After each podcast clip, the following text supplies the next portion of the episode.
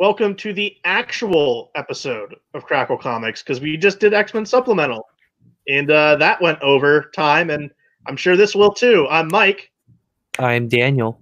And I'm Vincent. And I'm also going to talk about our retro book this week, which is Uncanny X Men number 371. This is from August 1999, just before the turn of the century. Alan Davis was in charge of both the X Men books at this point. He's plotting this. The script is by Terry Kavanagh, who's kind of just like one of those 90s Marvel guys who wrote some Spider Man, wrote some X Men stuff. No one could tell you a good story he wrote. He's the script here. And the art here, and it's noted as guest artist, he was not the ongoing artist, is Jim Cheung. Uh, I think this cover is really great. It's a great Warlock cover by Adam Kubert. Um, even though it's not like fully relevant to what happens in the issue. As we get into the issue, the X Men are on a Skrull ship stranded in space. They're escaping from the last arc, which was some cosmic shenanigans with the Skrull and also with time travel and crazy stuff. And Charles gives us some recapping on that, like literally multiple pages. And then everyone wakes up and is fine. Along that journey in the last arc, Marrow, who is like a junior X Men member at this point, has mutated a bit and is no longer emo as fuck. So her powers, if you're not familiar with Marrow, is that like bones grow out of her body randomly and she can like throw them and use them as weapons. And just her powers in general are emo, but like also like initially it like kind of caused her pain and also freaked her out and everything like that. She's a weird character and was kind of annoying. And I think she becomes less annoying basically in this issue, but she's still annoying. And she's basically the Jubilee of the late, late 90s. And we have a nice scene of Rogue working out as the X Men are coming back to Earth. And they take a detour and stash the ship at Muir Island in uh, Scotland. And Charles is acting real pissy about the whole thing because the former Excalibur folks, which is Kitty, Nightcrawler, and Colossus, they want to hang like one day in the UK, catch up with some friends, the recently married Captain Britain and Meggan, and you know, just chill out for a second, maybe drink some alcohol and stuff. But Charles gets pissy about it, and so he's like, "All right, whatever. You guys can stay here for a bit, and we'll all go." And the uh, these Excalibur folks are trying to find Doug Douglock while they're here, who he was on the Excalibur team. That's when he became Doug Douglock. And the end of the issue, we see a huge warlock like monster dude attacking some shield agents, which gets me to the B plot of some shield agents abducting Machine Man to dissect him, which is sort of relevant uh, because 2020 or yeah, Iron Man 2020, the event is going on right now. Machine Man's a part of that. And they're dissecting him and there's some talk of a new version of Deathlok. And then it wraps back around to them trying to get douglock and the big warlock monster attacking them i think it's very interesting to note that this issue has tons of footnotes uh, in contrast to the current the modern stuff that we read and even in contrast to like even like the heyday of like the 80s and 70s like in the jim shooter era when continuity was tight like i feel like there's way more footnotes here and almost all of them are in reference to other X-Men stuff. It's not like they're, you know, saying, "Oh, Hulk was doing this," or or even, "Oh, Machine Man did this." And this is part one of the crossover arc Rage Against the Machine, which basically just ran through Uncanny X-Men and X-Men. And this arc launches the brief M-Tech re- imprint, which consisted of a new Deathlok book, as teased, a Warlock book with his, his status quo slightly tweaked, and X51, which is Machine Man's other name. I don't know why they didn't call the book Machine Man. All of those three series, which were supposed to be ongoing and like kind of X Men books, kind of non X Men books, they lasted between nine and 13 issues and all got canceled. And none of them are really notable either. So that's what happens here. Uh, what the hell did you guys think about this random late 90s X Men issue? I, I think I've said it on other shows. I hate this era of Marvel Comics. I hate the way they look. I hate the way they're inked. I hate the way they're lettered. It all looks the same to me. It's like this very early throw everything in a computer and digitize it. it looks like shit now. God, every book looks the same. It, every book I've looked at from this era, whether it be Spider Man, X Men, Avengers, they all look the same. The only book that looks good is actually, I said Avengers, is Avengers under per, uh, under Busiek and Perez. That's the only book that looked good because it looked like a Marvel comic book. This the, like it it's it looks like a kid's comic. It's adapted from a non-existent animated TV show. Well, that's the weird part. Uh, before Dan jumps in, is that yeah, Jim Cheung's art here. It's like I, I wouldn't say anime inspired, but it's like Saturday morning cartoon inspired, and it gets to a weird point where it's like, why does Charles Xavier look like Caillou? like he looks like he could be like a child. Disappointing to Jim Cheung's art because when I look at Jim Cheung's art on Justice League or Young Avengers, he's got that fantastic fine line work of detail that with the way this was inked and colored back then, you don't get any detail. Everything is so flat. I mean, I I I agree with you on some of the coloring and, and everything like that, but I actually like Jim Cheung's style here. It, it is just I'm just I'm definitely noting it, um, and then also I think I, I don't know what happens and when it happened, but I feel like Jim Chung kind of took on like a same face thing.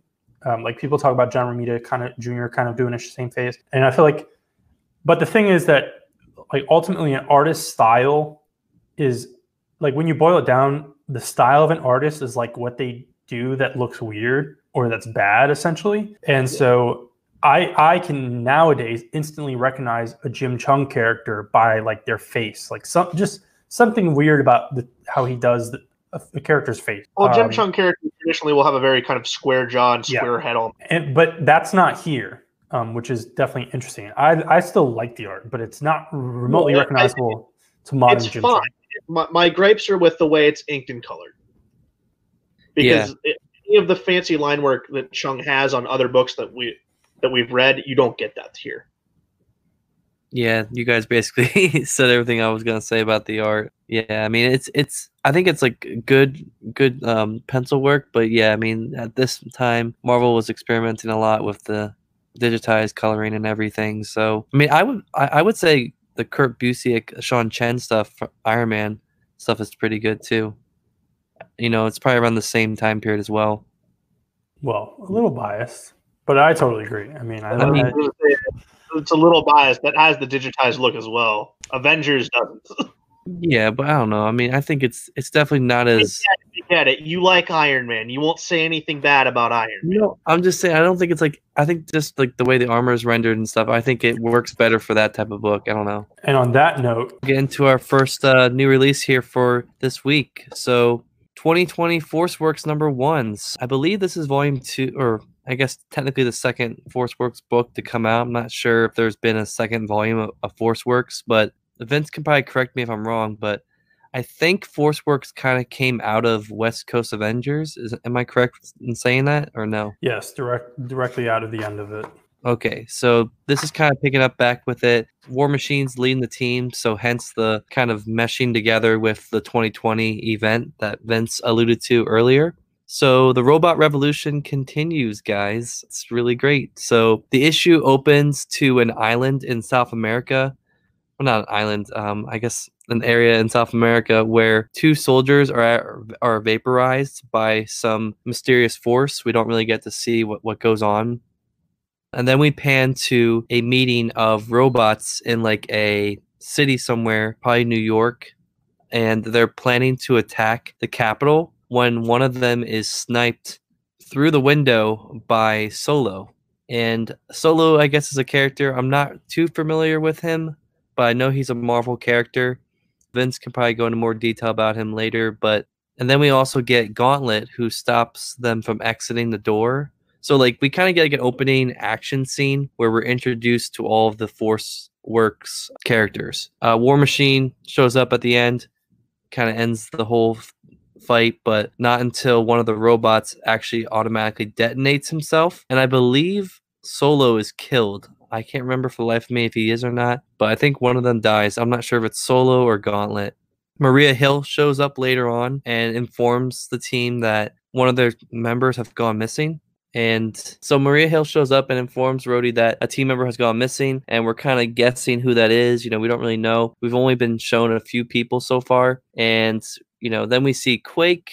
So we're kind of getting introdu- introduced and setting up all these characters, and Quake and U.S. Agent are on a plane flying somewhere when they're actually blown up in the plane, and they end up getting rescued, and they all end up landing on this island where they find Bobbi Morse, who is Mockingbird, obviously, and she is the last group, or she is the last group member of Force Works. And we get a little bit of bickering back and forth between the two, uh, between Bobbi and War Machine in particular. And their mission is to kind of stop a nuclear weapons facility on this island that they crashed on. And this nuclear weapons facility is actually creating Deathloks. So it's kind of like tying in with the whole robot revolution thing. And what I found interesting is the Deathloks like were attacking Force Works, and I'm not sure who said it. I think it was Rhodey, but one of them was like, "Don't worry, they're not human." And I'm like, they're cyborgs, so technically they might be part human. So I thought that was funny that they were using lethal force on humans. But I thought this was a solid issue. Um, it's a good setup for this story,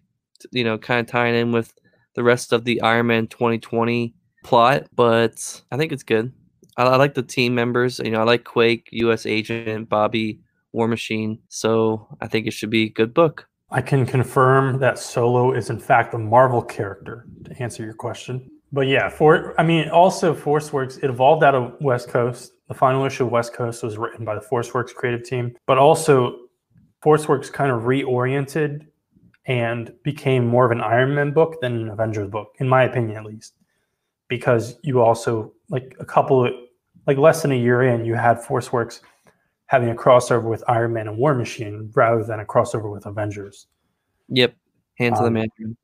And obviously, Iron Man was on the team, and uh, Force Work. The original Force Works is a, is a strange thing because the initial artist Tom Tenney is like crazy '90s cool, like very unique style, and didn't get to do that much work. Also, the first issue has like a pop up cover, which is very hard to figure out how to do if you don't know what you're doing, as we actually discovered uh, at a dollar bin sale one time. But uh, yeah, and, that's all. I'm not going to talk about. Actually, I will say one more thing, and I was expecting Dan to possibly touch on this. Is that the first Force Work series was written by Dan Abnett and Andy Lanning, mm-hmm. and they don't really work together anymore. But Dan Abnett is like a totally currently working you know on major marvel and dc books he's not exclusive to dc like slightly strange that they wouldn't call back Dan Abnett to write this, which is probably only like three to four issues tying into this dumb event. And it's funny because they brought Abnett back to do, I think, the Nova tie-in one shot to Annihilation Scourge. So, I mean, obviously, people actually like Abnett's Nova run. no one's like freaking out about Force Works but it's an inter- it's an interesting choice. Who was was this Christos Gage or something? This was uh, Rosenberg. Okay, that's right. All right, Amethyst number one, another return of a long forgotten property. This is written and drawn by Amy Reeder, who she like co-wrote and drew. I think it's called Moon Girl. No, not Moon Girl. Moon. I don't know. She's done stuff. In fact, I think she may have co-written the beginning of Moon Girl and Devil Dinosaur, but I don't think she stuck with it. She's got a cool style. This is starring Amethyst, aka Amy Winston, who essentially has lives a dual life. She has like she, you know, she lives on Earth.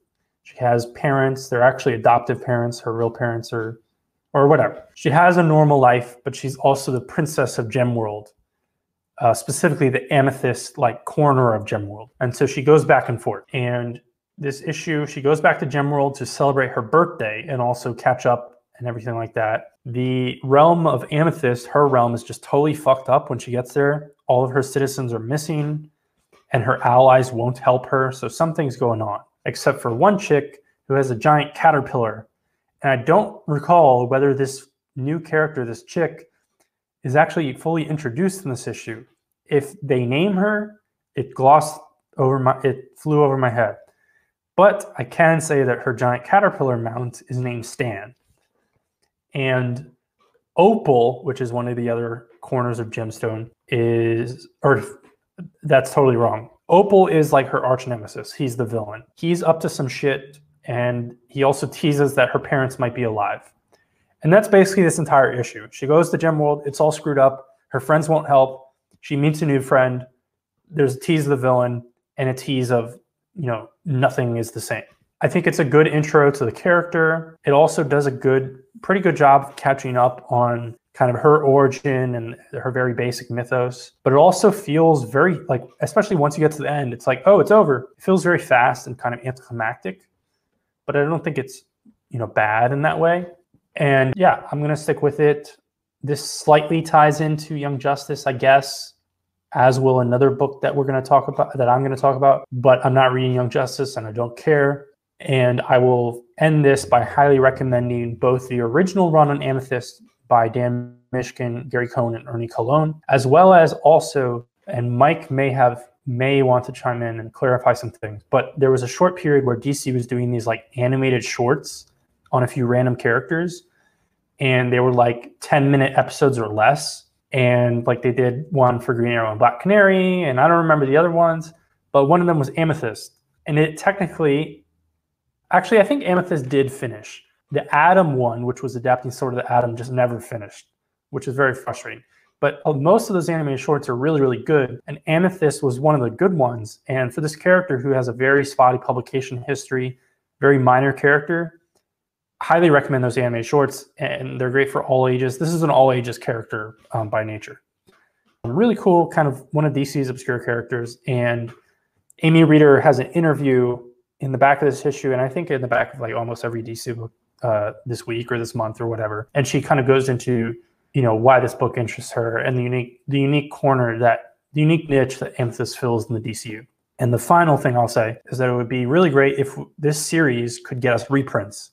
But we didn't get anything from Dial H. We didn't get anything with the resurgence of, of Conner Kent. Um, I mean, we we were already getting Young Justice stuff, and they're hopefully going to finish that. Um, so I don't expect we'll get shit, but it would be cool. Um, I'm assuming neither of you have random thoughts on Amethyst. Does Young Justice show up in this issue? No, I think there's like one footnote, like, hey, she's on Young Justice, but there's no real connection, and the characters are not. They're not even like in a panel, like just showing what she does otherwise. Because the whole so this is of Young Justice were Trap getting Superboy and Amethyst out of Gem World. Yeah, well, I, th- I think that is actually referenced. Like this is her this is her next time going back to Gem World, I guess, after that arc. But th- it, otherwise, it's totally standalone from Young Justice. And I'm also talking about Amazing Spider-Man.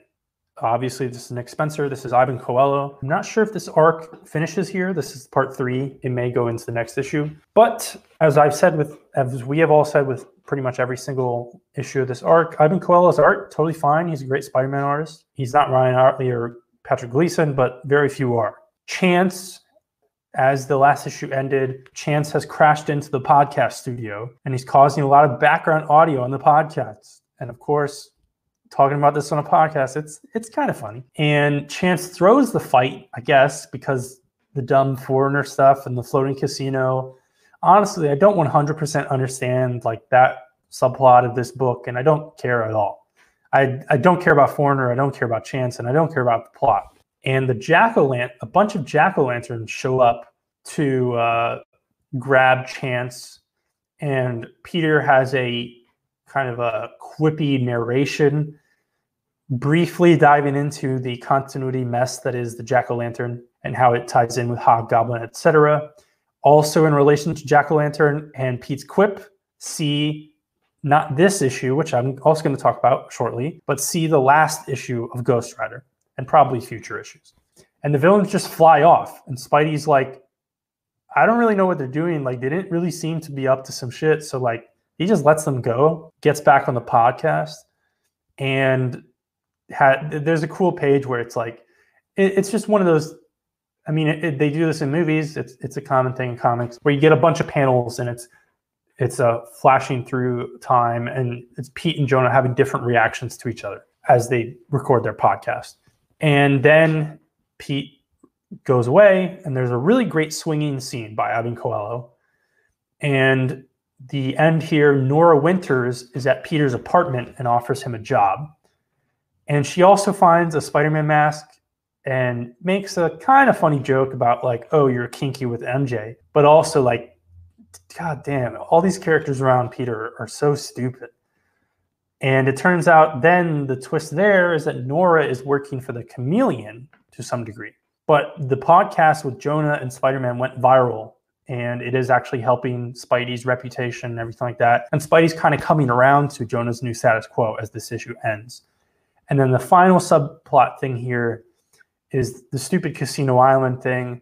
Pete's like friend in school who he's working on the future tech device thing. He's up in the island and he's calling himself clairvoyant and he's going to get rich. I don't know. I don't care.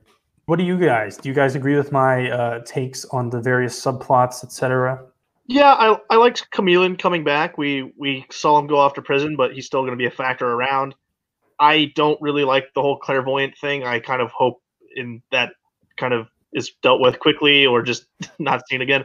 Though uh, Nora Winters being back, I like I like that. The looks the cover of the next issue is Spidey and Boomerang again, so it looks like we're gonna have more shenanigans with them, which I'll look forward to. But is standard is the standard on this book with Nick Spencer. He's gonna deliver nine times out of ten, pretty much is I think what our average has been throughout his run on this book, and just yeah, endlessly fun to read a Spider-Man book that is so good.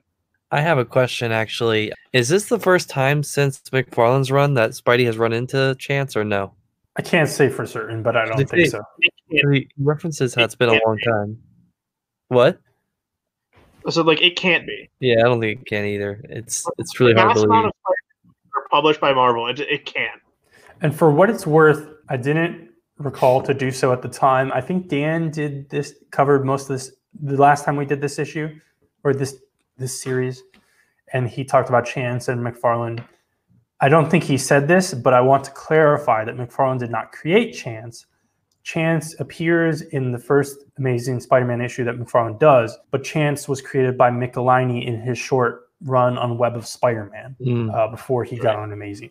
So that's that. Amazing Spider-Man. The you do you guys agree that this whole casino thing? no, I mean, not just clairvoyant, but like this casino thing. I don't give a shit. Yeah, it's, it's really dumb. I- And Foreigner. I liked it with Foreigner getting the upper hand on Chance because the whole bet was to get one of Spider-Man's web shooters. I like that part, but like that's over, and I don't need to see it again. Yep. Yeah, um, and like okay, he got the. I don't think getting the web shooter matters. I mean, Peter obviously has multiple web shooters, and they're not going to be able to reverse that's- engineer it. It- that's Yeah. the whole thing. Yeah, it's just it's just like their bet and their gag. Because when you when you when you just said that just now, I'm like, I forgot for a second that that was the point of it in the first place, because it, it wasn't really emphasized. And then somehow this foreigner stuff is going to wrap back around to Symkaria and Silver Sable at some point, which that stuff I actually find interesting, but this casino thing, no. All right, that's Amazing Spider-Man. I did not read this one. Did I miss out? And no, No. no, you didn't. I, I don't like being very harsh on a comic book, but Amazing Spider-Man Daily Bugle number two was Dan. Can we say it was rough? Uh, it was rougher than rough. Yeah, four artists on this issue. The first issue had three. This is Mack Chater, Francesco Mobili, who normally we like, I but it looked rushed here. Dono Sanchez Almara and Protobunker, and this is written by Mat Johnson. So this whole issue is picking up on all like the three running plot threads we had, and basically more or less wrapping them up. Slash, like I know where we're headed with it. The Ben Urich stuff, he finds out that uh, Wilson Fisk is behind the chemical thing. So I'm like, all right, well, Ben Urich versus the Kingpin. I've seen that a hundred times. That's not interesting. The Spider-Man is dealing with the contaminated water and then the web fluid thing with this kid named like Jay You Want to. I don't know who this kid is, but I immediately don't like him because he's going by You Want to, and he's like a some super genius that makes like a squirt gun or something. I didn't understand what was going on with that. That felt like a total waste of time. The Chloe Robertson stuff, the most interesting plot thread in this book is her doing research on the contaminated webbing and mysterious deaths that are Spider-Man related and finding a story that Robbie had buried where Spider-Man may or may not be responsible for citizen arrest deaths. But Robbie quickly explains to Chloe, it's like, no, I buried the story because it's not true and we didn't have facts to publish it and it would risk ourselves if we published that. So I'm like, oh, your your big cliffhanger, you you just spoiled.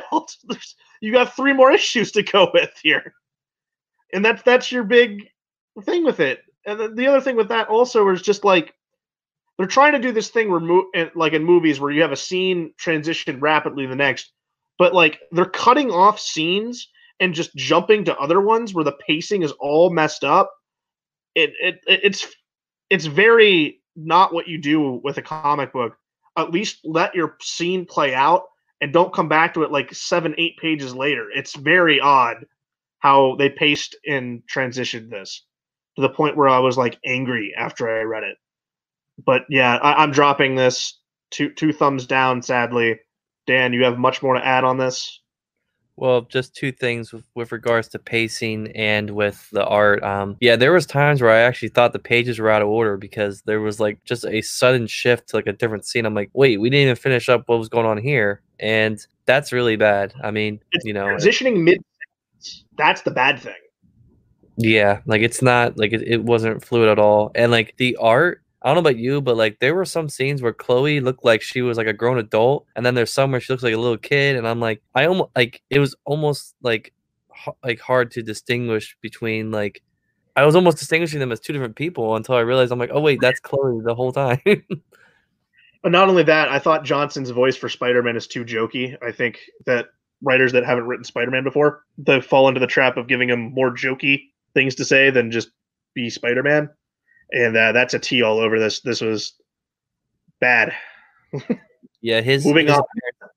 yeah, his appearance in this book was not strong at all. Like, yeah, Spider-Man showing up was like was not a highlight for this book at all. So, which the Peter Parker's still off model as well. Like that Yeah. didn't improve. hmm Yeah, I didn't read this, but I have no idea what is up with this book because, like, it's a spin-off, it's a limited series. Why are there four artists? Why were there three in the first place? And they're not like divided up among different subplots, as far as I could tell in the first issue. I don't, you know, it's like some editor made this decision. It's not like the first issue was super, super, super late. That doesn't, you know, that doesn't happen too often. Very strange. Ant Man. well, it, it, the thing of like, all right, we're greenlighting all these Spider-Man books of ancillary characters. When's the shoe gonna drop? Well, here it is. second issue. Second issue. all right, so let's talk about a second issue that's actually really good and it continues off the steam of the first issue. That is Ant-Man number two, written by Zeb Wells, art by Dylan Burnett. I always get the hard names, man. I swear to God. Anyway, we open to a recap of issue number one, told by none, none other than Pamela the Ant, which I thought was a pretty cool way to open the issue. So Ant Man and Swarm is are, are facing off against the last three villains we had: uh, Vespa, Thread, and Tusk. And basically, they fight them by run, running away from them because they're like, well, it's either we stay in here and die or we try to get out. So Swarm and Ant Man try to escape. We then go to Miami, Florida, where Cassie tells her mom that she has been offered a position with the West Coast Avengers, which is now headed up by Kate Bishop. And her mom is like, Yeah, you're not going out to the West Coast. Your father's working out here. He's trying to support you. And Cassie's like, Scott lives in a freaking uh, anthill. So that's funny. Anyway, we go back to the beehive where Swarm kind of gives Ant Man the breakdown on how those villains came to be and why he's here and all this stuff. So we get some backstory. Swarm was a Nazi scientist who screwed around with some bees and actually became a swarm of them through like a mutation or something. And a man by the name of like the Master, very mysterious, kidnapped him and forced him to make these other villains. And when Swarm escaped, you know, with his technology that he used to make these villains, the Master is after like sent these guys after him to kind of get back the ray to use to make more of these villains and these uh, creatures. So the story is kind of cut short though by the appearance of Macrothrax, which I guess is the master. I think that's what they they said it was, and he is about to fight Ant Man when he finds out about Ant Man's um, shrinking power, and that's kind of like his next thing to take a hold of. You know, he's not interested in swarm stuff anymore.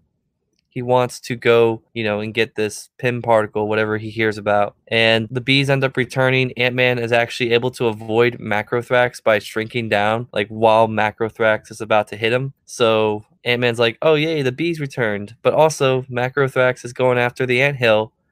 That he is storing all his Pym particles in. So it's a really cool ending to the issue. You know, we've kind of concluded this mini storyline, and now we're moving towards, you know, this new villain going after the ant hill that Ant Man lives in. And Cassie might be involved. She might be going over there to see how he's doing. A lot of the things being mixed in this pot. Again, I really like the the scale of this plot for Ant Man. I think it really works for this book, and I think the art's on point as always. And uh, what do you guys think of this issue?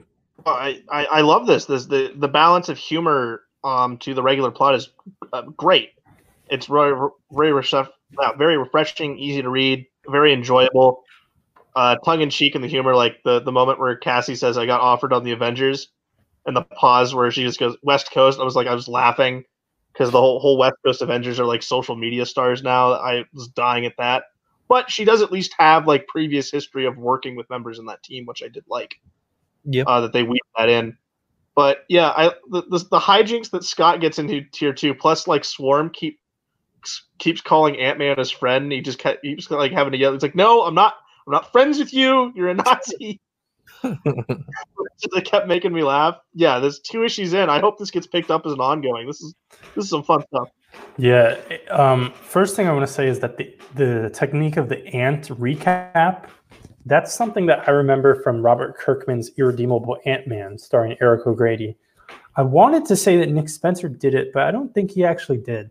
Um, but that's an Ant Man tradition, and it's it's a classic. I mean, it, it really makes sense for this character yeah, all, all the humor was great. I like how Cassie has a Ultraman poster in her room, and the swarm inf- the swarm info dump was both like not ironic, but like they're you know here's an info dump, but it's also funny and it also comprehensive going into his origin.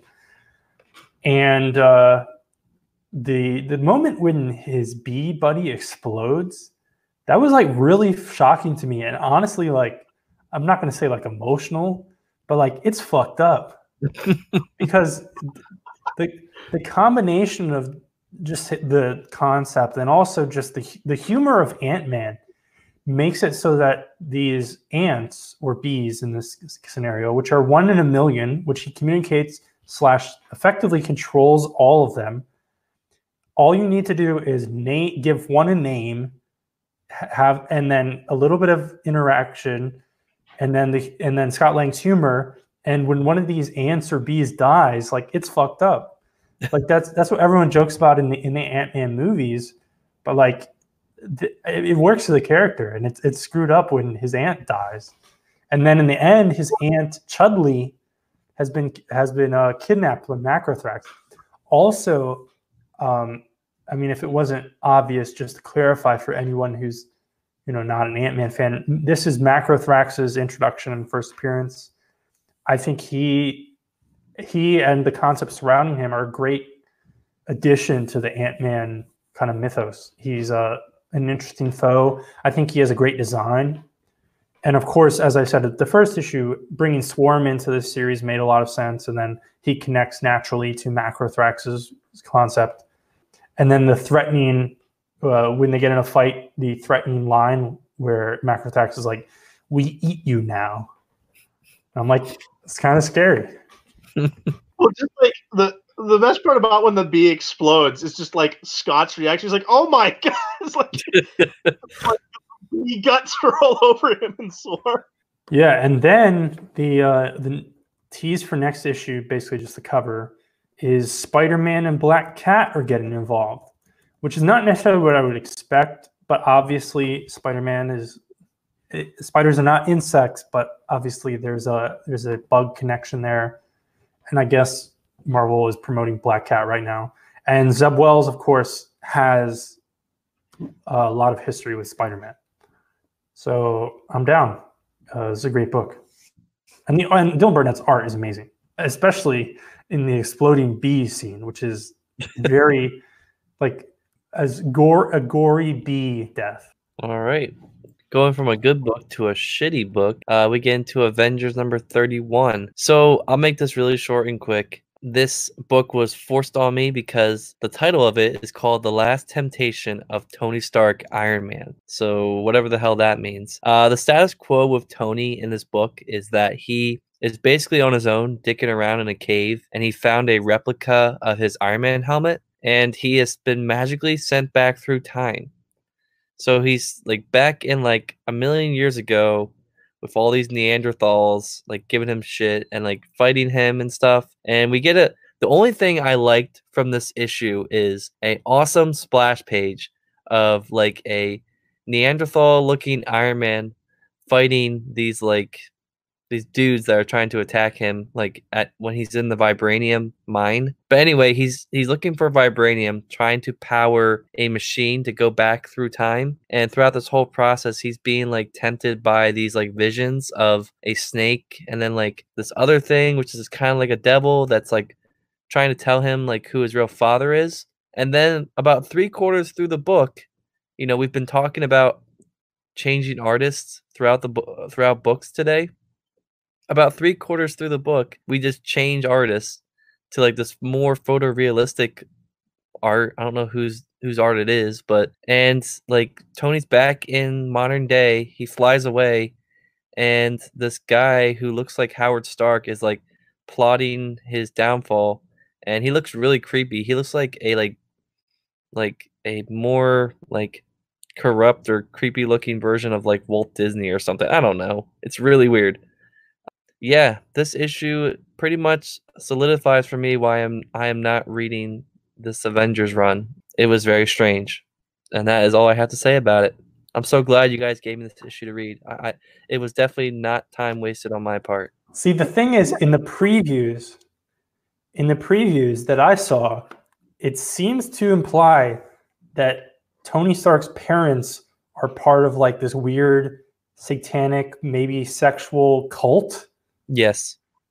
Like that's kind of a big deal. Yeah, but it's also stupid.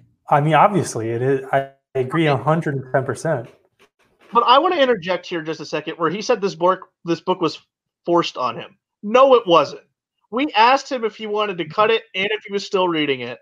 This was purely his decision. Do not make it like we like stood over him with a sword and a shield, making him go, "You got to read this." No, we didn't. Don't let them. Don't let them but is is this an Iron Man key issue? Revealing that Tony Stark's parents were part of a satanic sex cult. Probably it's kind of a, it's yeah. a big retcon. Yeah, Something to a dollar near you. It's probably gonna get retcon like another two months. No one's gonna reference this. No. no way. Batman, Superman, number seven, Joshua Williamson, and special guest artist Nick Derington. So, the world's finest are visiting Stryker's Island to investigate Kryptonite Man's body as part of their database to warn of potential threats. This is something they've been working on, I guess, since the attacks of the Batman Who Laughs. Superman is still shaken up from dealing with the Batman Who Laughs and trying to recover, while also Batman. Beautiful Nick Derington uh, pages of like Superman and Batman teaming up and taking out other villains. Uh, looks amazing. I wish he was the artist on every issue of this book. But while visiting the grave, Superman feels there's no kryptonite in the area, but the duo are quickly attacked by a masked man brandishing a synthetic kryptonite sword. Batman fights him, and it's revealed that it's Ra's al Ghul. So he informs the world's finest that the General Zod came to him wanting to use a Lazarus pit to revive the people of Kandor from Rogol Zaar, and they agree to help Ra's. But when they go to one of the pits, uh, Zod is already there, and he's thrown the city of Kandor into it, and the pit and uh, it's revived the citizens of Kandor, and they're all flying and attacking Superman. Uh, obviously, Kandor was destroyed in the Man of Steel miniseries under Brian Michael Bendis. So this is Joshua Williamson picking up a plot thread from that. We haven't. I think the last time we saw Ra's al Ghul was when you're was in uh, Batman: The Outsiders, but we didn't finish the first arc of that. So interested seeing him here. Um, Josh Williamson has a very good way of like balancing like silver agey concepts and make them fun. Like there's a great moment where Batman's riding in Ra's al Ghul's jet plane, and outside you can see Superman like waving hi to them through the window, but Batman's just like, "Hey, Ra's, if you try anything, I'm gonna break every bone in your body." And Ra's is just like, "Yeah, whatever you say." So like, it, really great, just kind of balancing of like the weirdness of this, but I thought it was a really great joy. It is kind of a silver agey throwback, but this is exactly what I'd want out of a World's Finest or a Batman Superman book. Not them fighting the Batman who laughs. But I'll open it to you guys. I, I love this. Nick Derington's art always fantastic. Wish to see more work from him always. You know, for someone who doesn't really have a lot of backstory with these, with like this whole like like the, the whole plot line with this little miniaturized city, like I actually was able to follow this pretty well, and yeah, it was it was a really good issue. I thought the art was pretty good, and yeah, the ending is just an awesome cliffhanger, and I'm excited to see where this uh, plot goes. So the biggest thing for me this is not really the biggest thing, but we have one. Pa- we, there's a page where there's like cool flashbacks of Superman and Batman teaming up and stuff. And again, as is the case usually with these kinds of pages, like I'd read a single issue of all those. There's one where Superman and Batman are like transporting humongous gorillas, and I'm like, please tell me that story. But one of these panels has Magog, the yeah main universe heroic version of Gog from Kingdom Come, but I guess Magog is a villain who's shown up in the New Fifty Two. I don't this, I, that that panel just made. Isn't me. it? I Kingdom Come that he's also the son that Superman and Wonder Woman have. Also, like if the, mm-hmm. if, the if it's revealed at the end of Kingdom Come, I don't know, but maybe yeah. Yeah, it's cool to see him. I like. I kind of geeked out when I was like, "Oh, that's neat." Yeah, well, the panel put me on a Google a Google trip. Um, I also like I don't know. There's some there's some continuity here, even though it's stuff that I don't care about. Like obviously the destruction of Kandor is referenced, but also how Zod and Superman have a truce right now, and that's footnoted.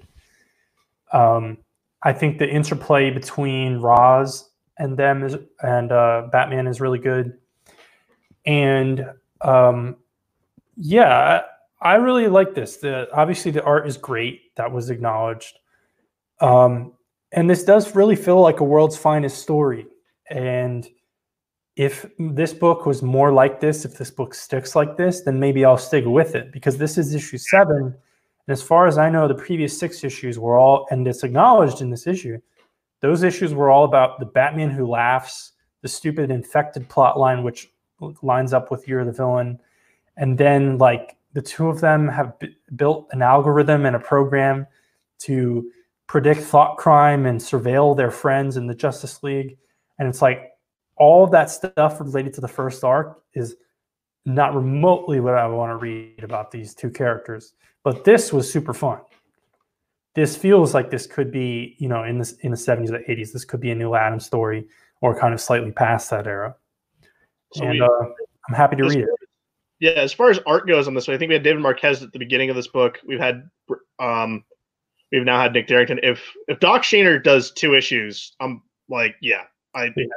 keep giving like like just prestige artists two issue books on this book, and it would be fantastic. But Detective Comics number ten twenty, which is P- Peter Tomasi, Brad Walker, Two Face is back and we get a prologue showing that Harvey has survived the last time he tangled with Batman. That goes all the way back to the New 52 with Batman and Two Face, which was the Batman and Robin book that was renumbered after Damian had died. That was by Tomasi as well, but Patrick Gleason was the artist on that. So he just shot up um, kind of a black market deal that was dealing in like rare and expensive coins. So he's getting stitched up in urgent care. And um, we're cutting to Batman too. he's investigating the crime scene. And we get like five pages of Batman just like analyzing a crime scene and doing detective work. It's so awesome that he's doing that in Detective Comics because it never happens. He's like picking up blood samples. He's uh, he's looking at kind of drill marks in the wall from the bullet holes, analyzing bullets, and that's how he figures out. All right, this is Two Face who's here because I have his DNA. So we go to Two Face, and he's getting like stitched up in an urgent care um, and the guy messes up one of trying to take the bullet out. So we just some. So he's walking around with two bullets in his shoulders, and Batman knows that Harvey's from the way the the markings are in the walls and the blood splatters. He knows that all right, Harvey's out there. He's back, and he's got two bullet holes in him. So I better get after him before he strikes again because I know he's going to. So he learns that uh, there's an, like an uh, uh, a police siren goes out for urgent care. So Batman goes there and like these these Two Face dressed up goons that are attacking the urgent care and trying to torch it and blow it up. Batman manages to actually save both of the goons and the doctors that are in there as the place explodes. And he's able to try to interrogate them a little bit before they press a button on themselves that gives them brain embolism, brain embolisms, and kills them. And it's revealed that Two Face has started the Church of Two as he's like indoctrinating these people into um like a religion secret society kind of thing and putting the rare coins like embedded in their heads so this is kind of a new spin on Two Face, and I like it. Like this was pretty good. Brad Walker's art was fantastic. Just the just the panels of Batman doing detective work were engrossing and like really really cool to look at. And then Tomasi, he's a Batman master at this point. As of right now, comparing this to Tynion's Batman, this is the this is the A book for me, while Batman's the B book. Um, open to you guys. I love this. Yeah, I think the the funniest the funniest thing, you know, uh, shit, I can't even think of what I was gonna say. Go, Vince. I'll think about it. I had it all thought out, and I'm like, damn it, go. Um, this was good. There's a reference to cross streets of Newton and Colan, which is awesome. Tomasi's been doing that very consistently. I don't really understand Two Faces motivations and what the hell he's up to. Obviously, this is the first part of the arc. And I don't think that Two Face ever really has a rational explanations for what he does, but there's really no clue in this issue. And I don't fully understand the situation with the bullet because in the beginning of the issue, for a second, I and it, it the art's slightly unclear, and the storytelling for a, for a while I was like, okay, does he have a bullet near his brain? He does. Brain? Okay, yeah, he does. Face, he shot himself in the head. Okay, okay. Um, and I guess obviously this is Two Face's entire gimmick. He's always like this, but I guess the Two Face version, the Two Face half is like, you know, don't fuck with that bullet because somehow it's like maybe like maybe the Two Face half has like more dominance due to this uh, injury because the doctor tries to get that that one out, but like he's also getting out other bullets, and then the Two Face version clearly shoots him when Harvey is like, "Yes, please take this bullet out." So, you know, as usual, there's some complexity and there's something going on within Harvey's head. Um, and now they're tying it in with that bullet. I wasn't, I don't think I like this as much as you guys, but Detective is far more interesting to me than Batman, especially since I don't know if I said it when we last covered an issue, but I'm pretty sure I dropped Batman because you had not dropped it on the show you've basically okay. more or less told us with the next week's solicits that you're off. Yeah, well, Tynion apparently is writing like a. When did he get on with 86? He got on in 86. So he's writing a 15 issue Joker arc, and it's like, I don't care. And t- well, you got to uh, those appearances a punchline. Yeah, and then this punchline thing. I, I, mean, I don't, I don't fully fault Tynion for. I don't create, creating a new character, but but that that buzz around that book kind of dampens my interest, You know, yeah. the opposite for a lot of people. Whereas Tomasi over here, like he'll occasionally do a two issue arc, a three issue arc, random villains. Like even though I actually didn't read each issue of the arc, and um, you guys didn't like it, like that weird like Chris like Santa Claus villain, like it's at least cool that he's telling those stories. Yeah. And not just here's Joker, here's Two Face, even though he's also doing that. Um, and you also get a mix of artists and well, uh, this artists. first big villain that he's used. Like he had the Arkham Knight stuff. He had stuff with uh, the mythology, which was all a computer program, but he had like Etrigan showed up in that. He had the Spectre show up. Like he's like reaching down deep. Like this is very much to me like embroiled in like mid to late 70s Batman stories where like kind of anyone can show up, but he's doing detective work. He might be globetrotting. I love it. The unfortunate thing is that I hope, uh, tragically, I hope that Riddler does not show up based on Riddler's current status quo. So right. don't use Riddler. But if you want to bring in Riddler and fix him, please do that. You want to know who I want to see Brad Walker draw? I want to see Brad Walker draw Killer Croc. Yeah, I mean, uh, most of these artists draw like Doug Mahnke Killer Croc would also be really fucking badass. Even though I'm, I think Doug Mahnke might be fully uh, gone from this series. I think he has something else going on, but yeah, this is a good book. Uh, Dan, I know you actually liked it. Yeah. The two things I I was gonna say was those little things that um Two Face was putting into like people's like having people eat. They kind of remind me of like the wafers you eat at like church, like the body of Christ, or like the Yeah. Eucharist. What? that's- That's what he's doing. Oh, okay. Well, then it's spot on. And like, I agree with you with the whole the whole stuff with like the investigation. That's probably like my bet. That's probably my favorite part of this whole book. The best part is when he puts like the blood into the database and he's like, "Tell me what I already know," and I'm like, "Damn, okay." But yeah, that's all I got. All right, Vince, talk about what should be the Eisner winner for DC. Battle H for Hero number 12, the final issue. Miguel and Summer were trapped in like limbo thingy, but there's always hope. And this connects back to uh, previous issue or maybe the one before where we had flashbacks from Summer with her dad.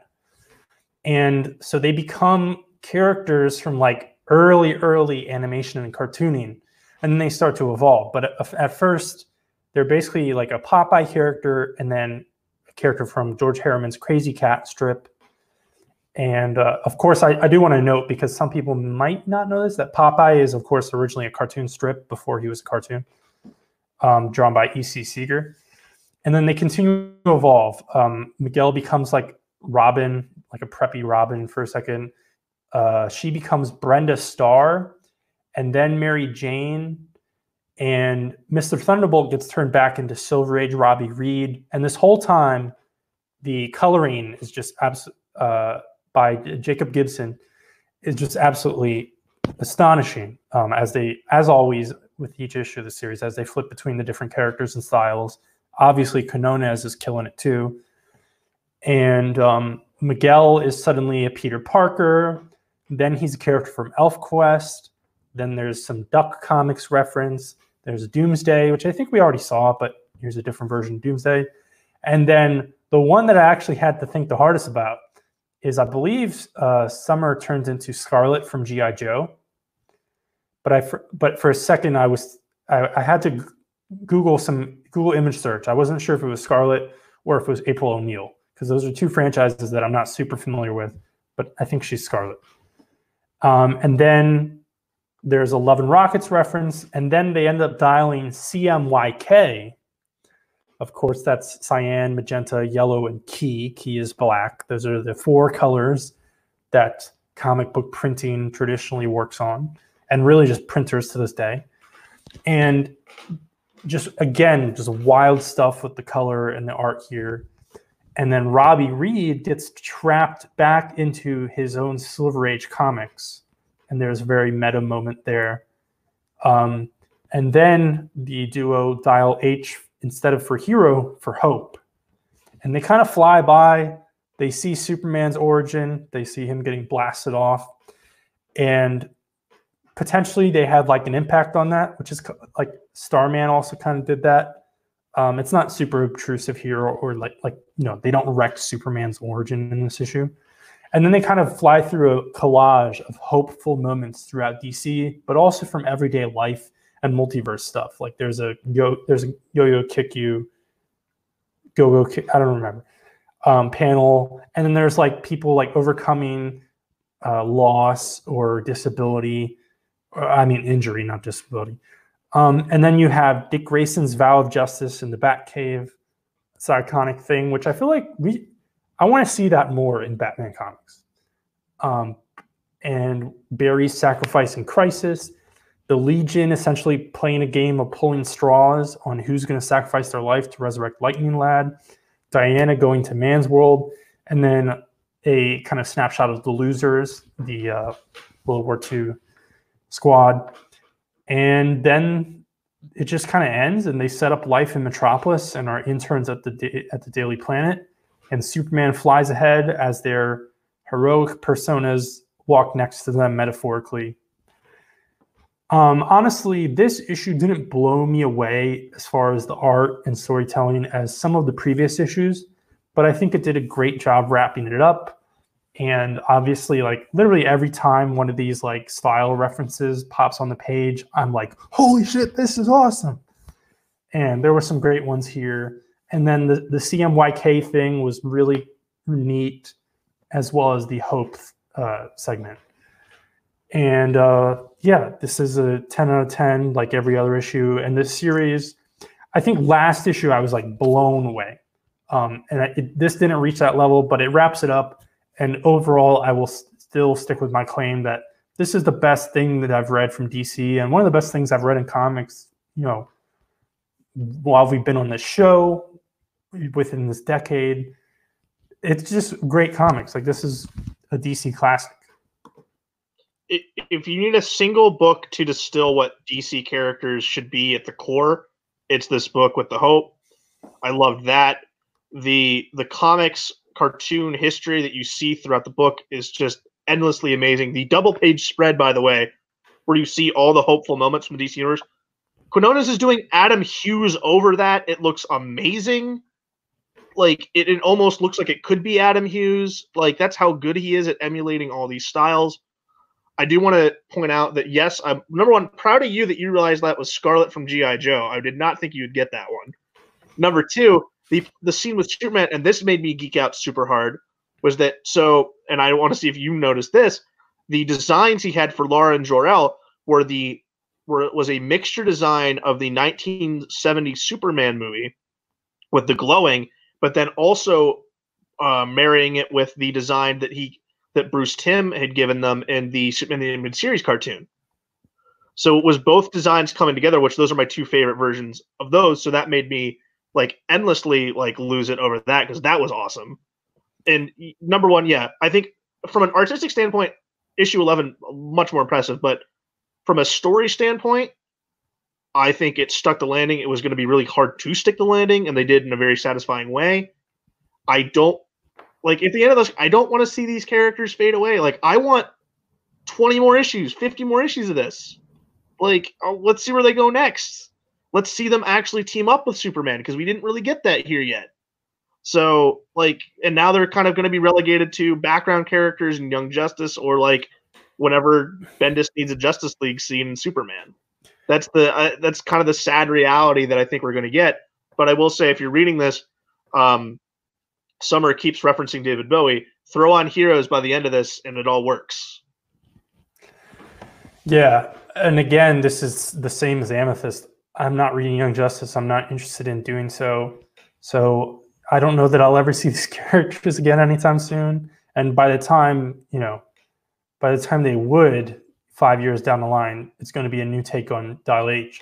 But that gets me to the point that like yes they wrap up the narrative here where they essentially have their their character evolution and their relationship comes to a fruition and they you know learn their lessons and also they resolve things with robbie reed and mr thunderbolt and everything like that but they resolve things with robbie but the thing with dial h is that every time there's like a new take on dial h there's essentially a new operator or the new user of the dial and okay, they finished with Robbie Reed and they had all these Silver Age and History Comics things, but there's the '80s version um, with I think it's Vicky and Chris or something.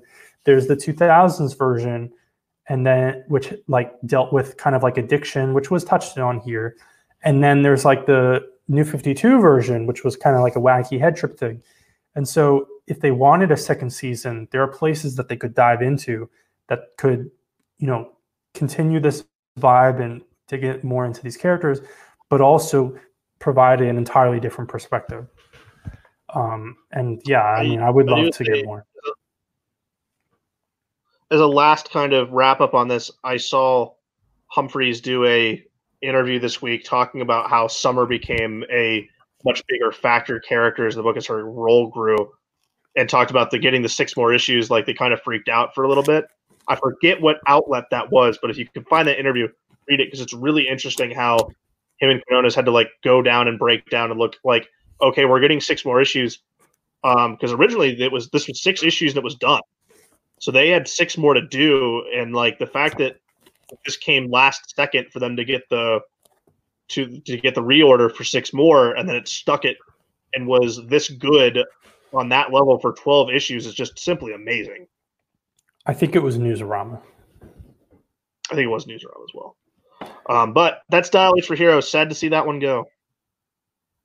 All right. So after all that talk, I definitely need to look into getting that when it comes out in trade or whatever. But moving on here, we have Falcon and Winter Soldier number one. So, gee, guys, I wonder what sparked the creation of this book. Anyways, we open to Bucky kind of doing some yoga in a, innocent middle age house when he is ambushed by these like SWAT looking people. He ends up killing all of them pretty brutally and escaping with his pet cat in tow, which I think kind of injects a little bit of humor into this otherwise pretty serious book. We then go to New York where Falcon and Redwing are soaring the skies and are listening to like voicemails about this these terrorist camps that are sprouting out up and this like company working out of this federal utilities office that is basically being tasked to take down these terrorist cells. So Falcon kind of goes there to investigate and when he gets to the office, he actually runs into Bucky, where he finds out that Bucky is actually working for this company as one of their agents to take down these terrorist cells. And he alludes to kind of like a deal that he has with S.H.I.E.L.D. after his days working with Hydra. This is kind of like the government's deal to him to you know not incarcerate him for 25 years. So Falcon tries to track down one of his members from his veteran support group, which has gone missing, and the, uh, Bucky also tries to go find out what's going on because when they get into this office, all the agents are pretty much dead. So somebody put the hit and found out about this group that was going after these terrorists, and Bucky and Sam end up, you know, tracking down one of the agents, uh, Veronica Eden, and they kind of work with her to track down, you know, any other agents that might still be alive and might have any clue as to what's going on here. And they're in Veronica's house when all of a sudden this dude shows up and his name's called Natural and he just shows he just starts beating the shit out of like Bucky and Falcon and like all the t- all the while like joking about like how he killed all the agents and how he enjoyed it and and how, how much of a fan he is of like Bucky and Falcon as well. And he basically tells them after he kicks their asses, he's like, Yeah, if you get in my way or you try to, you know, go down this this trail again trying to find out what's happening, I will kill you. So goodbye. I really like this issue. Uh, it seems like it's a good premise for, you know, Bucky and uh, Sam to be working on and uh, I'm definitely going to be looking at the second issue. So, what do you guys think? This gets an issue more from me before I completely drop it. Derek Landy, Federico Vincentini here, by the way. But I eh, like I've seen the trope of like the little kid that can beat you up because it was just done in the last Winter Soldier miniseries under Kyle Higgins and that kid was also corrupted by Hydra as well. Like this isn't like we just saw this. So like I did like the fact that Derek Landy was at least like remembered that Bucky has a cat now from that miniseries that that uh was like I think it was like a year and a half ago now. So that was neat, but like I nothing like was lovely here. I don't know why they're playing up like this aspect that Bucky and Sam like don't work well together because they did. They did the whole time in Brubaker's Captain America run. They were partners in that run, and mm-hmm. like Sam helped Bucky out a lot. So like seeing up like like setting up that they don't work well together at this point just like it doesn't make sense to me. Like they were still working together pretty much off and on, even when uh Remender was had the helm with the Captain America stuff, and then later on when Spencer had it. Like they weren't like not not working together ever. Like they didn't like have a rift or anything. So that's like that's more of like an MCU thing being played up because they have like an edge to each other there. But like I felt like even by the end of Endgame, they're pretty they're pretty even with each other. But whatever. I guess you get drama wherever you can get it. But yeah, wasn't wowed by anything here. I thought Enrico Vincentini's part though was good. Yeah, definitely. I agree. Fantastic Four, Grimm Noir. This is Gerry Duggan, Ron Garney and it's a noir thing yarn. So that was pretty cool. Also, I right off the bat, I'm going to say Ron Garney's art is absolutely beautiful here. Loved the art here. So the thing is having nightmares about his life with his newly married wife Alicia Masters. I don't know if we can say newly married at this point. I think we're coming up on like a year since the marriage. So, but so all of his nightmares are ending with like things going downhill for him and Alicia dying, but and he's been having these nightmares for weeks and he can't sleep. So Alicia discovers um, that their neighbor Rosemary isn't singing recently. They can like kind of hear from like the other apartment over. And the thing goes, all right, I'll investigate this. And he heads to her apartment where he meets two like kind of detectives going, so she's now here. We don't know what happened to her, but there's no signs of forced entry. It would have had to come from already inside. We have her bag, but there's no belongings on her, and that's weird. The thing has goes to sleep that night. He's he's kind of on the trail of it, and he has another nightmare of like this demon creature who's captured Rosemary, um, and he like wakes up uh, with Alicia, and he's like, "Hey, sculpt this," um, because she can sculpt from like just his descriptions, which is really really cool. And like, so he's got this clay head that it like, and then it busts into Reed and Sue's room. He's like, "You recognize this guy?" And Reed's like, "I it is four in the morning. I don't know what is going on." So Ben then goes on the trail to the Sanctum Sanctorum, where he runs into Wong. And the the tip off here is Wong even says, "I don't come around here much recently because I believe Wong is trapped in Las Vegas." Um, that's from the Damnation uh, event, but uh, it's very quickly that Wong turns into the demon known as Despair, which is like spelled like D E S P A I R. There's like a Y and E in there, but this despair feeds on the despair of others, and since the thing has a lot of it, he made him a vessel for it, um, which then he captured Rosemary. Um, so like the rest of this book is pretty much the thing with Ron Garney art um, and beautiful shadows and color work, just punching and beating up this demon, and he gets Rosemary back and in classic thing faction, everything's fine. They're having a cookout with everyone, but then like a piece of the rock falls off the thing into his beard. He's like, "Oh, come on." So I thought this was pretty good. I would like to see like more stories like this with the thing. Like maybe let's bring Marvel two and one back, and we can do things with that. I know recently we had the Marvel two in one series with Zdarsky that was Thing and uh, Human Torch, but maybe that there's an outlet for these kind of stories because I I enjoyed this. I feel like the title is slightly misleading. Um, based on the title and the cover, not really reading the actual solicit, I was going in expecting, okay, here's a Ron, uh, here's a noir story with Ron Garney art, and we get that for about the first like five pages, and there's some really cool sequences in that in those that chunk where there's a uh, thing goes out at night in the rain, and he's wearing his trench coat and hat and uh, everything like that. But otherwise, it's it's a despair story. Who is a very wacky villain? He's a fear lord.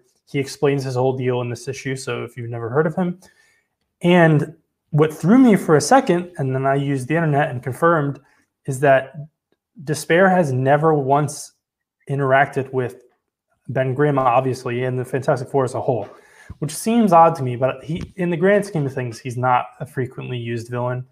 He's most closely related to Doctor Strange, which is obviously set up here, and also Cloak and Dagger. In fact, their origin is tied to despair, um, sort of.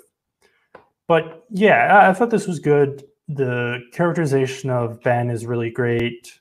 Um, all the trippy dream sequences, as well as the psychological trips from despair, are portrayed very well by Ron Garney. Garney's art in general is very great. I like the way Ben's relationship with Alicia is portrayed. Um, this is a great one. I wouldn't call it like quote unquote. This is not like important. Um, it doesn't need to be though. It's it's a it's a one shot. And but on that same note, will the new character Rosemary appear some more? Because she's kind of this issue elevates her as you know random background character to named neighbor of the Fantastic Four. So if Dan Slott was clever, you know, he'd have her singing in the background like every 10 issues. But it was it's a great it was a great issue. Um, and as a one shot, I would recommend people pick it up. Now, Ghost Rider, somewhat relevant. Um, Ghost Rider is a character that you might expect Despair to actually tangle with, but not really because Despair wouldn't really be able to do much. This is one of the Juan Frigeri issues, not Aaron Kuder or not whoever else they pull in. And this is Hearts, the start of Hearts of Darkness part, well, not part two, Hearts of Darkness two.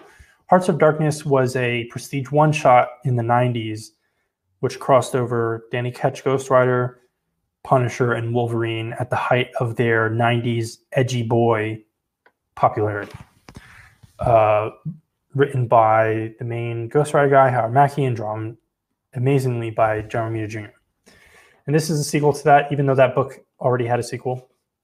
And Wolverine and Punisher are investigating some Ghost Rider wreckage, and it's Johnny's wreckage, uh, but they don't fully know that yet. And he, Johnny, is chatting with Mephisto. He kind of has him tied up, and he's drinking. And then Danny is drinking in Cypress Hill Cemetery as usual. So both of our main characters here just drink heavily in this issue in this book. And obviously Danny owns a bar. So I guess the alcoholic representation uh, is stellar here. And um, for alcoholics, you should be reading Ghost Rider and not Iron Man. Because Iron Man is currently some AI slash his alternate future brother. I, I bet there's not much alcohol there. Um, and Danny jumps on the bike and immediately wrecks. And for a second, you think like, oh, he just totally fucked up because he's drunk and just crashed immediately. But it's not the drink. His tire was shot out by Punisher, and his fellow Edge boys show up for a misunderstanding fight. As Danny turns into uh, the spirit of corruption, they're like, what the hell? And meanwhile, subplots Lilith is hanging out with the Orb, classic Ghost Rider villain and Blackheart rolls up on Danny's bar. Um, and so the Blackheart part is what's going to actually be Hearts of Darkness related, besides the trio of characters.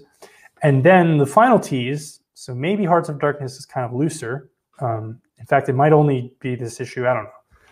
Doctor Strange finally shows up to check on Johnny because, of course, Johnny freed Mephisto from Strange's prison in Vegas following damnation.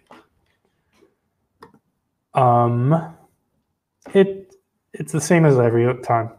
It's a good issue, Ghost Rider. Yeah. I'm enjoying it a bit. It's like it's fine and middling. I feel like the same thing what I say about New Mutants can be say about this book, but I will say Ed Brisson does something in every issue that makes me go, "All right, I'm sticking with it." And Black yeah. Blackheart showing up was that thing for me. It's like a it's like a good high B tier or something. Maybe your mileage may vary. Plus tier. Yeah, and and he's really leaning into. He's really leaning well, into Juan Frigeri's art. Juan Frigeri's art. Uh, he's missing the X on Wolverine's belt, so that was bad. Yeah, but but I think the characterization for Wolverine and Punisher was pretty decent, and Krakoa and all that stuff. The, the status quo is acknowledged at least. Yeah, it was nice to see that. Moving right on. Now, the return of Ice Cream Man, number 18. I decided to try another issue this series, and I can now say that I'm sticking with this series. Uh, each issue, as I described last time, to my knowledge, I've only read two. It's basically all anthology, and sometimes you'll have the titular Ice Cream Man kind of as like a a strange supernatural figure in the background or playing an active role. But he's not in this issue at all, as far as I can tell a man is suffering from late stage Alzheimer's or some kind of similar memory or degeneration. And he's struggling to recall his memories.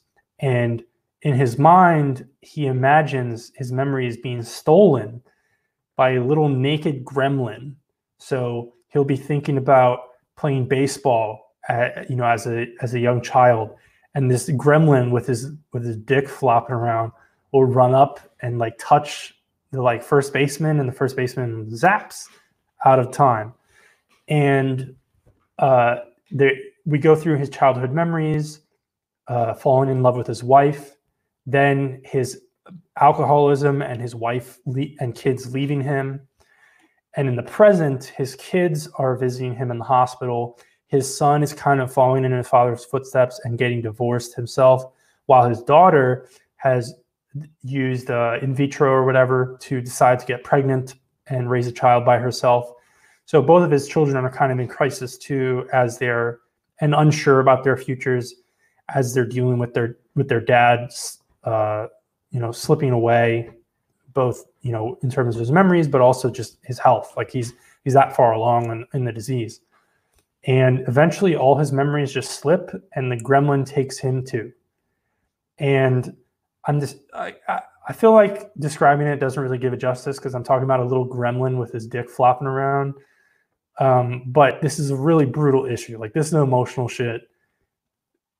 This and especially I want to give the, the major shout out for this issue is the lettering by I guess this guy's name or code name is Good Old Neon, or maybe that's a lettering studio. I don't know. But he or they carry a lot of this issue. And this kind of story and the way they do it could only really fully work in a comic because they the narration boxes like the spacing of the letters the spacing of the words and there's also things like strike throughs and missing words and like blanks like it'll be like brackets like like you can't think of one of his friend one of his childhood friends names so it'll be like bracket insert name because his memory is slipping. And you can really only do that. I mean, you could attempt it in a novel in prose, but you really can only fully do that and flow it along with the art in the comic book medium. And so this issue really impressed me on that level and also just the emotional level. Um, and I mean, I've had family members who've dealt with Alzheimer's and things like that. And this issue, I mean, just really nailed it as far as what they were going to achieve and a, a very emotional yarn while also having that kind of not science fiction. This isn't a science fiction story, but that Twilight Zone kind of twist, uh, which is the premise of the whole series. And last issue was like an All Star Superman tribute, and ultimately ended up being a, a mind fuck as well. And so I'm definitely sticking with it, even though this is issue 18. I've only read two. The format of this book works with that.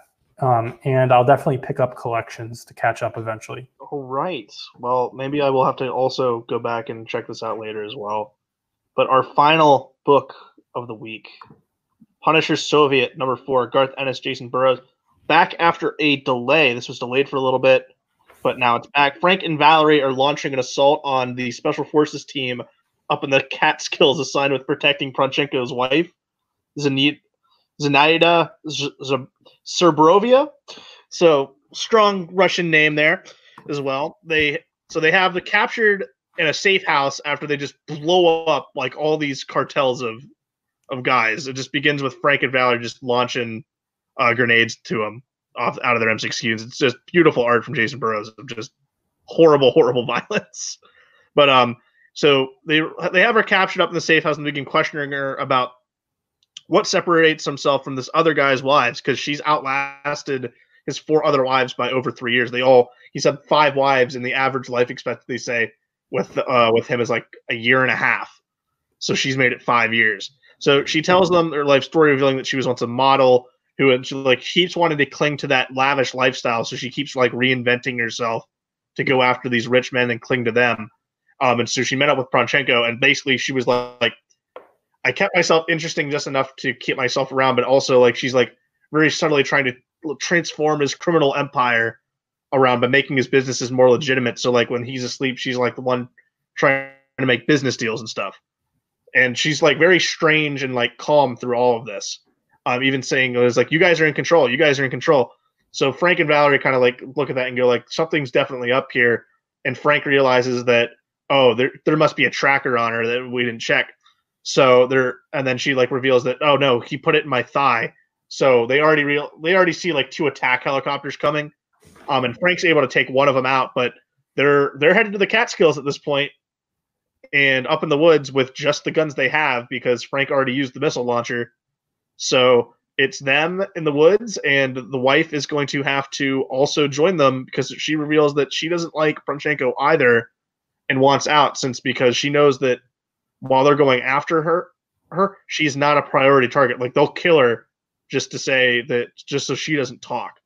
So she has to kind of team up with frank and valerie here to uh, save herself. So that's our cliffhanger with a bunch of guys coming in the woods and they just have the ammo that's with them at this point. So very kind of a very classic punisher max cliffhanger but you know Gar- garth ennis is a modern master and we've, we've said this before and he can do this for the rest of his career by just giving us good six, five issue, six issue Punisher miniseries, and this is completely there. And Jacen Burrows, just it, a fine Punisher artist as well. Yeah, I don't have much to add, um, and precisely because the main point I'm going to make is that this issue in this series really does show that Ennis has just mastered the form. Like he knows how to write a comic book, specifically a comic book. Like ultimately, like my notes for this issue, which obviously I wasn't doing the synopsis, so it's slightly different, but I have like four bullet points because yeah. kind of nothing happens in this issue, but not remotely in a way that like makes it feel like nothing happens. Um, so many comics nowadays, you have these six issue arcs and like kind of sort of nothing happens, but kind of sort of a lot happens, but it's dragged out and it's just paced. And that's that's the nature of comics today. Garth Ennis can tell a connected ongoing story, but it, this it doesn't feel remotely decompressed or anything like that. And he's not overly wordy. He knows exactly when to use narration, and you know his dialogue is perfect across these characters. Um, it, I mean, he just knows exactly what he's doing, and this didn't. This wasn't like blowing me away this week. It wasn't like the most exciting thing. And and honestly, a Punisher comic is is it's rarely going to do that. Um, you know, coming from a superhero fan perspective, but it's just a 10 out of 10 like these guys know exactly what they're doing and exactly that like you, you kind of hit the nail like i have read i read all of uh Ennis's Punisher Max run. I have to eventually try to go back and track down uh, the Marvel Knights run because I want to read that. But like I I've read these stories. I've read Fury as well. Like I know exactly what's going to happen, but I'm still engrossed and on the edge of my seat the entire time because Ennis is just that good. and uh, that's a great way to end the show as we collect ourselves after this long show and the pick of the weeks. That's what we do next. And mine is going to Ice Cream Man. Okay. I felt like after your after your rundown of that, it, it couldn't not be. Mine is Dial H for Hero number twelve. And mine is uh, Detective Comics 1020.